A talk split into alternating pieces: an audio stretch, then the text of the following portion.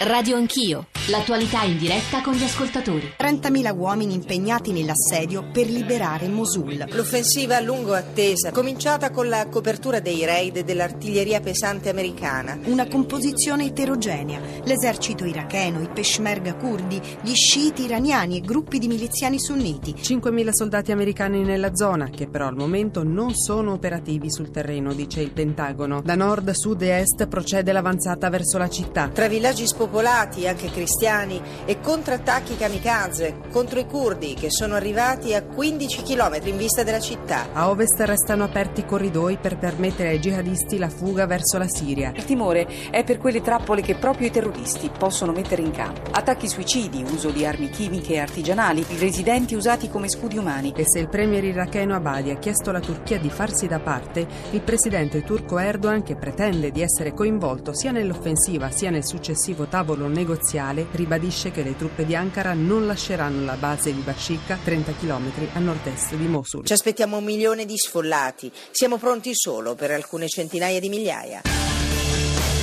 Le 8.38, benvenuti all'ascolto di Radio Anch'io, buongiorno a Giorgio Zanchini, le voci delle nostre colleghe, delle nostre inviate a introdurre nella nostra copertina quella che i siti americani e inglesi definiscono the biggest battle, la battaglia decisiva, quella di Mosul, che durerà probabilmente mesi, così ieri il ministro della difesa francese che deciderà, ma anche qui con molte cautele, sono affermazioni ovviamente molto prudenti, il futuro dell'Iraq, le ultime notizie, l'avete sentito nei GR delle 7 e delle 8, iracheni e curdi avanzano adesso con lentezza, ci sono i primi dissidi fra peshmerga, eh, e eh, esercito eh, iracheni, iracheno, i jihadisti usano, userebbero gli abitanti come scudi umani, c'è la questione delle mine, noi nella prima parte di Radio Anch'io eh, ci occuperemo di questo tema. E poi Due costituzionalisti, peraltro eh, singolarmente presenti stamane in un dibattito anche su Repubblica, Vincenzo Lippolis e Massimo Villone, per parlare di referendum. Radio anch'io tutte le voci del referendum, quindi le vostre domande se volete già da adesso al,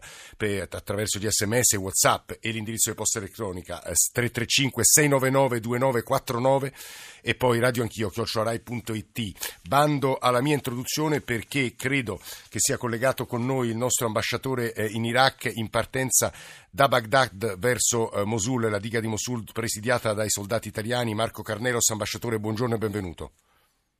Buongiorno. buongiorno. Do, dove si trova lei, ambasciatore? Io mi trovo nella base militare italiana ad Erbil, nel Kurdistan, da dove fra pochi minuti decolleremo con eh, il generale comandante del contingente per un sopralluogo alla diga di Mosul alla luce della situazione in corso. Quanti uomini ci sono italiani ovviamente a Erbil e quanti a Mosul, alla diga? Um, ad Erbil abbiamo circa 350 uomini con compiti di addestramento e un, tra questi una brigata aeromobile Grifone che ha il compito um, di uh, recupero gli elicotteri di eventuali piloti caduti in combattimento feriti per il recupero. Eh, abbiamo il resto che fa attività di addestramento per i Peshmerga e alla diga abbiamo c- quasi 500 uomini che mh, proteggono il cantiere dei lavori per la ristrutturazione della diga di Mosul. Ambasciatore, in questi giorni abbiamo letto anche voci preoccupate su possibili attacchi a, ai soldati italiani alla diga di Mosul. Ieri la ministra della difesa Pinotti ha ribadito che i nostri italiani non saranno coinvolti, eh, sono soltanto a guardia della diga e a Erbil, come lei ha appena detto, tra l'altro svolgono funzioni di supporto di soccorso eh, in caso ci siano dei feriti sul fronte. Ambasciatore. Sì, confermo pienamente quanto detto dal ministro Pinotti ieri eh, in trasmissione. Eh, I nostri soldati non sono impegnati in attività militari, come dice lei. E eh, sì, la diga si trova a una certa distanza dalla linea fronte, del fronte, sì. dalla linea attuale delle operazioni. Eh, ma eh, vorrei rassicurare tutti che man mano che le truppe kurde e irachene avanzano e stringono su Mosul, e ovviamente la linea del fronte si allontana dalla diga perché pian piano Daesh sta arretrando e quindi arretrando si allontana anche dai nostri soldati che sono a presidio della diga. Quindi Eh, sono dei giorni difficili, ma speriamo vengano superati rapidamente. Ambasciatore Marco Carneros, nostro ambasciatore in Iraq, grazie per questa apertura di Radio Anch'io, ascoltata anche dall'inviata della RAI a Erbil, se non sbaglio, Lucia Goracci, che ci sta raccontando in questi giorni e in queste ore quello che sta accadendo e alla quale eh, chiederei eh, le ultime notizie dal fronte di Mosul. Io ho provato a darvi qualche ragguaglio in più, preso dalle agenzie, preso dai giornali, ma ovviamente Lucia, stando lì sul terreno, può dirci molto di più. Buongiorno e benvenuta. Lucia. Buongiorno a te e ai tuoi radioascoltatori. Eh, io vorrei eh, cominciare da una, da una, battuta che mi ha riferito eh, Filippo Grandi, l'alto commissario delle Nazioni Unite per i rifugiati che eh, nelle ultime 48 ore, quelle corrispondenti ovviamente all'offensiva su Mosul, all'inizio dell'offensiva di Mosul, eh, ha fatto un tour de force tra i campi di sfollati eh, di quella battaglia e di quelle che l'hanno preceduta. Ebbene, eh, mi ha detto che incontrando eh, Barzani, presidente del KRG, cioè del governo regionale del Kurdistan, Barzani mi ha detto è la prima volta che combattiamo gli iracheni e non contro gli iracheni. La storia di questo paese è piena di fantasmi. Per la prima volta, davvero, contro un nemico superiore, eh, più pericoloso, eh, comune, si combatte tutti. E questo è l'aspetto davvero, davvero positivo dell'offensiva per Mosul. Tutto il resto lo hai eh, in parte anticipato più tu, eh, sarà una battaglia lunga. Eh, io non vedo alle viste appunto una imminente liberazione di Mosul, anche perché mentre le prime 24 ore sono state più relativamente facili perché eh, si è avanzati su villaggi di fatto spopolati, adesso si incontrano eh, le prime eh, località con una città di civili eh, superiore e si incontra la resistenza dell'ISIS. Soltanto nelle prime 24 ore i curdi Peshmerga eh, se la sono dovuta vedere con 11 autobomba, quindi attentati kamikaze che sono l'arma eh, ben nota all'ISIS. Esattamente. E mine, da quello che leggiamo, Lucia, eh, da quello che leggiamo dipenderà le, l'avanzata delle forze peshmerga irachene, adiuvate peraltro dall'esercito, da, da, insomma, da uomini statunitensi, dipende dalla decisione dell'ISIS se combattere davvero con la guerriglia casa per casa o se ritirarsi in Siria magari verso Raqqa. Credo che questa sia una delle alternative, spieghiamolo agli ascoltatori, che, anche geograficamente dove si trovano i posti, perché tu sei diciamo, a qualche decina di chilometri da Mosul, Raqqa è invece in eh, Siria e starà a un 200 km da Mosul stesso, se non sbaglio, Lucia. Esattamente, c'è da dire che eh, se perde Mosul perde la stessa eh, pretesa di identificarsi come Stato islamico, cioè Mosul è veramente, secondo me, l'ultima ridotta dell'ISIS, perdendo la quale eh, forse verrebbe costretto a eh, eh, trasformarsi nuovamente in quella insurgency da dove è partito, insomma, eh, quella insurgency che eh, flagellò l'Iraq negli anni subito dopo la caduta di Saddam Hussein. È molto importante anche l'aspetto eh, della popolazione dentro Mosul, lo dicevi, il rischio di uso di armi chimiche, l'utilizzo eh, di scudi umani, proprio come si diceva, ricorderai che faceva lo stesso Saddam Hussein nelle soprattutto nel primo conflitto in Iraq era il timore che utilizzasse i civili come scudi umani. Eh, ebbene, eh, la, la, l'impatto che questa offensiva avrà sui civili è molto importante. Questo è anche quello che ci ha ripetuto Filippo Grandi, se si ehm, rieditasse a Mosul quello che è già avvenuto a Tikrit, per esempio, ma nella stessa Fallujah dove i civili sunniti poi in fuga si sono ritrovati incarcerati dalle milizie sciite, allora la battaglia politica di questo paese verrebbe persa, persa prima ancora eh, di quella che è appunto la campagna e la battaglia sul terreno.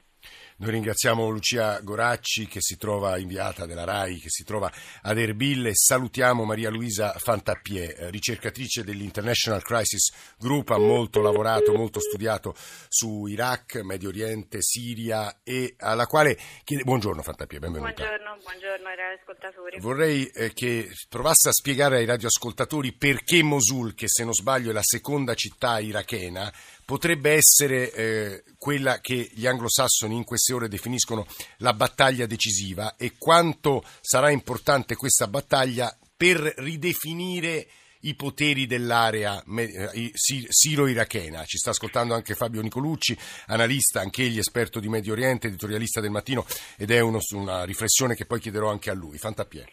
Sì, eh, allora, è molto anche importante eh, chiarificare che eh, Mosul si trova appunto in un'area strategica perché è eh, nell'area nord dell'Iraq al confine con la Siria e con la Turchia. Quindi la battaglia di Mosul ehm, diciamo, ha un aspetto, cioè, un aspetto importante che è l'aspetto militare e poi l'aspetto diciamo, più politico perché a seconda delle forze eh, che eh, saranno prevalenti appunto in questa battaglia poi ci sarà anche una definizione appunto dei poteri all'interno di tutta questa area siro-irachena e turca. Ehm, quindi eh, in questo momento appunto ci sono eh, nella battaglia diverse eh, forze in campo. Allora ci sono delle forze prettamente locali irachene, eh, quindi abbiamo da una parte i kurdi di Massoud Barzani e dall'altra parte appunto appunto il partito del PKK eh, sempre curdo però che è eh, diciamo, presente in un'altra area appunto eh, de, della città Beh, e poi abbiamo appunto le milizie eh, sciite, le forze irachene e, ehm, e poi eh, appunto abbiamo eh, anche uno stanziamento del, dei turchi, dell'esercito turco. Tutte queste appunto... forze stanno combattendo contro l'ISIS all'interno di ecco, Mosul, allora, da fuori verso dentro diciamo. Esatto, da fuori verso dentro, cioè siamo in una fase, una prima fase della, dell'operazione militare in cui per il momento eh, le, le, forze irachene da sud stanno attaccando e le forze kurde dei Peshmerga stanno attaccando da est, circa a 20 km di distanza dal centro eh, della città. In questa prima fase diciamo, non ci sono state grandi complicazioni perché? Perché si sono mosse solo le forze irachene dell'esercito iracheno e le forze kurde di Massoud Barzani. Sì. Le complicazioni arriveranno dopo quando attori regionali oppure attori iracheni che sono fortemente legati a attori regionali come le milizie sciite o i turchi vorranno intervenire. Eh, e, eh, perché si porranno problemi? Si porranno problemi perché chiaramente sarà un affetto a catena. Se le milizie sciite sicuramente vorranno avere un ruolo importante all'interno della città, necessariamente i turchi poi vorranno anche avere un ruolo loro stessi. Quindi ci sarà diciamo, il problema di dire che anche se lo Stato islamico verrà eh, espulso dalla città di Mosul, poi ci potranno essere dei clash armati tra delle fazioni diciamo, vicine ai turchi e delle fazioni appunto affiliate a, agli fatto iraniani. a te altre due domande che arrivano dagli ascoltatori certo. e poi vado da Fabio Nicolucci. Perché i turchi hanno interesse a combattere questa ah. battaglia e poi c'è il rischio paventato dai, da diversi osservatori, in particolare osservatori, anche attori politici, dal commissario eh, europeo King, di combattenti in fuga che verranno in Europa. Fantapiero, so che sono previsioni difficili, ma insomma eh sì, sono molto difficili, eh. però soprattutto è importante rispondere alla prima domanda, perché i turchi sono interessati? Ci sono ehm, diciamo, moltissime ragioni, una è proprio di livello, livello diciamo, strategico, perché eh, i turchi chiaramente eh, hanno delle rivendicazioni su Mosul, diciamo, perché Mosul è eh, al confine con la Turchia e quindi ehm, diciamo, c'è un interesse proprio strategico di essere presenti militarmente in quest'area per poi poter agire anche in Siria. Poi ci sono degli interessi economici perché la Turchia ha sempre avuto un ruolo molto importante all'interno di Mosul e poi ci sono proprio anche degli interessi diciamo, di rivendicazione storica. Non ci scordiamo appunto che eh, nella mh, narrativa diciamo, di Erdogan c'è anche questo discorso di dire vogliamo annettere un'altra volta, vogliamo l'annessione appunto di Mosul e di eh, Aleppo per esempio perché queste durante l'impero impero ottomano facevano eh. parte appunto della... Quindi ci sono queste dimens- varie dimensioni simboliche e appunto strategiche che giocano un ruolo molto importante eh, e che anche complicano sempre di più i rapporti tra Turchia e Stati Uniti. Eh. Non Ma... ci scordiamo che ehm, appunto il, eh, gli Stati Uniti in questo momento sono un po' i manager di tutte queste forze in campo, sono esatto. tornata appena da, da Washington e nei primi giorni appunto del, della battaglia c'era proprio questo dibattito di dire come facciamo a gestire tutte queste queste forze in campo. Il rischio di uomini ISIS che si spargano diciamo, e poi arrivino eh, in Europa? Allora, eh, il problema diciamo che una buona eh, counter-terrorism strategy in questo momento sarebbe proprio quella di non solo concentrarsi sulla mh, diciamo, sconfitta militare del, dell'ISIS, ma anche già pensare a come l'ISIS potrà eh, diciamo, reinventarsi e penso che uno dei problemi appunto, a cui dovremmo far fronte è che nonostante l'ISIS piano piano appunto perderà varie città e vari terreni appunto in Siria e in Iraq, alcuni dei suoi combattenti potranno appunto ritornare in Europa e poi eh, fare dell'Europa un nuovo campo di battaglia.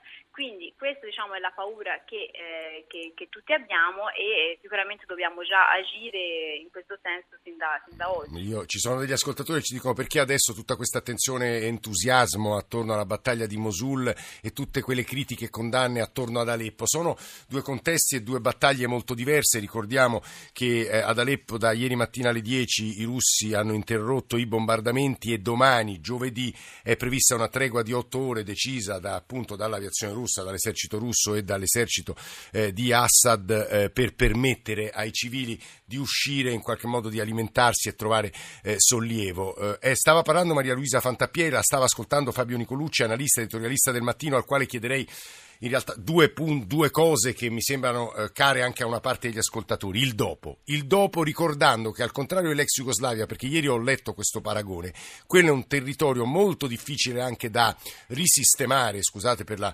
prosaicità di questo verbo, perché ci sono risorse petrolifere, Nicolucci. Buongiorno, benvenuto. Buongiorno, buongiorno a tutti. Il dopo. Sì. Sì. Il dopo. Eh, in realtà, eh, come si imposta la guerra oggi, eh, già determina il dopo, perché qua siamo in presenza di una eh, partita del tutto politica, è veramente il classico caso nel quale eh, la politica prosegue con altri mezzi, cioè mezzi militari.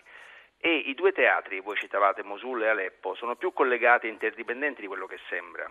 Si stanno dislocando tutti gli attori intorno a questa, queste, queste due grandi partite, quella di Mosul e quella di Aleppo, che poi sono la lotta all'ISIS e la sistemazione della Siria. Sì. Infatti si parla, credo anche voi nel titolo della trasmissione abbiate parlato di Sirac sì. come teatro unitario.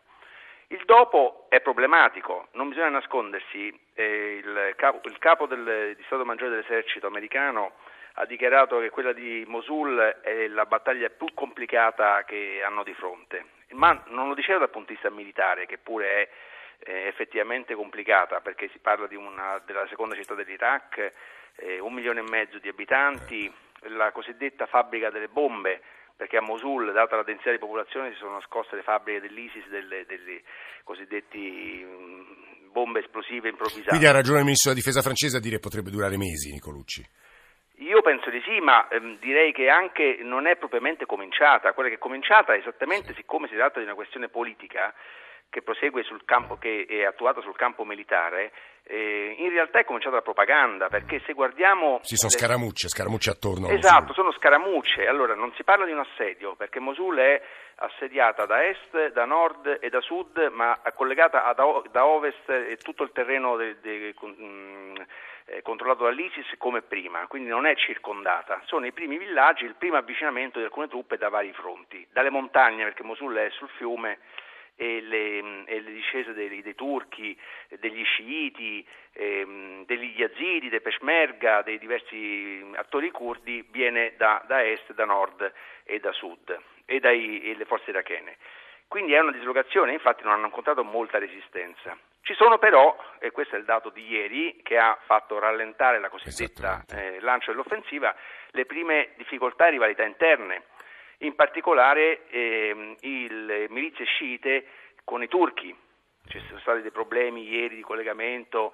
Insomma, già nel dispiegamento delle forze non c'è concordia e unità di intenti. Perché? Esattamente per il problema che poneva lei, cioè eh, chi vince dopo, chi decide dopo, che cosa decide. Siccome si tratta di un puzzle in cui interetnico, interreligioso eh, e internazionale, la questione è assai complicata e ehm, per esempio eh, gli iracheni sciiti ehm, non sono ben voluti dai turchi. Eh, I curdi vogliono avere una voce, hanno fatto ieri una fuga in avanti in un villaggio non concordata eh, da una specie di comando eh, unificato. Scusi, ci rivolgo un'ultima domanda perché sì. siamo in chiusura. Eh, proiettiamoci di qui a tre anni, lo so che è difficilissimo. Che cosa potremmo trovare su quel territorio una volta che l'ISIS sarà stato sconfitto? Penso che, ehm, che, quello che ci si possa trovare è uno Stato iracheno eh, accanto a un Kurdistan. Eh, guardate, eh, quello che ci si può augurare però è è che ci sia una conferenza di pace veramente eh, tale e degna di questo nome come dopo la seconda guerra mondiale, perché si tratta del crollo di un ordine regionale, non è una questione irachena né una questione siriana, è tutto il Medio Oriente in fiamme, con attori di, di varie portate, globali, internazionali, nazionali, locali.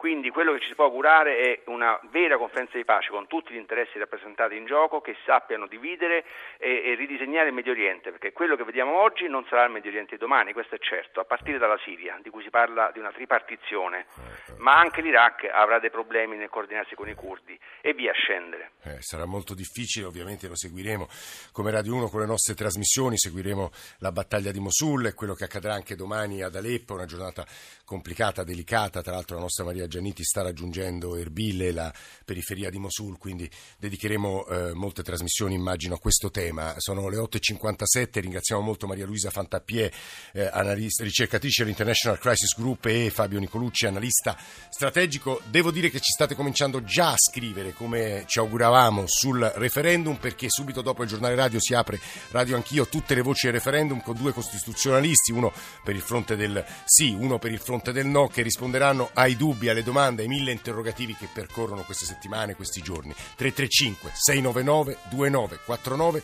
ci risentiamo tra pochi minuti.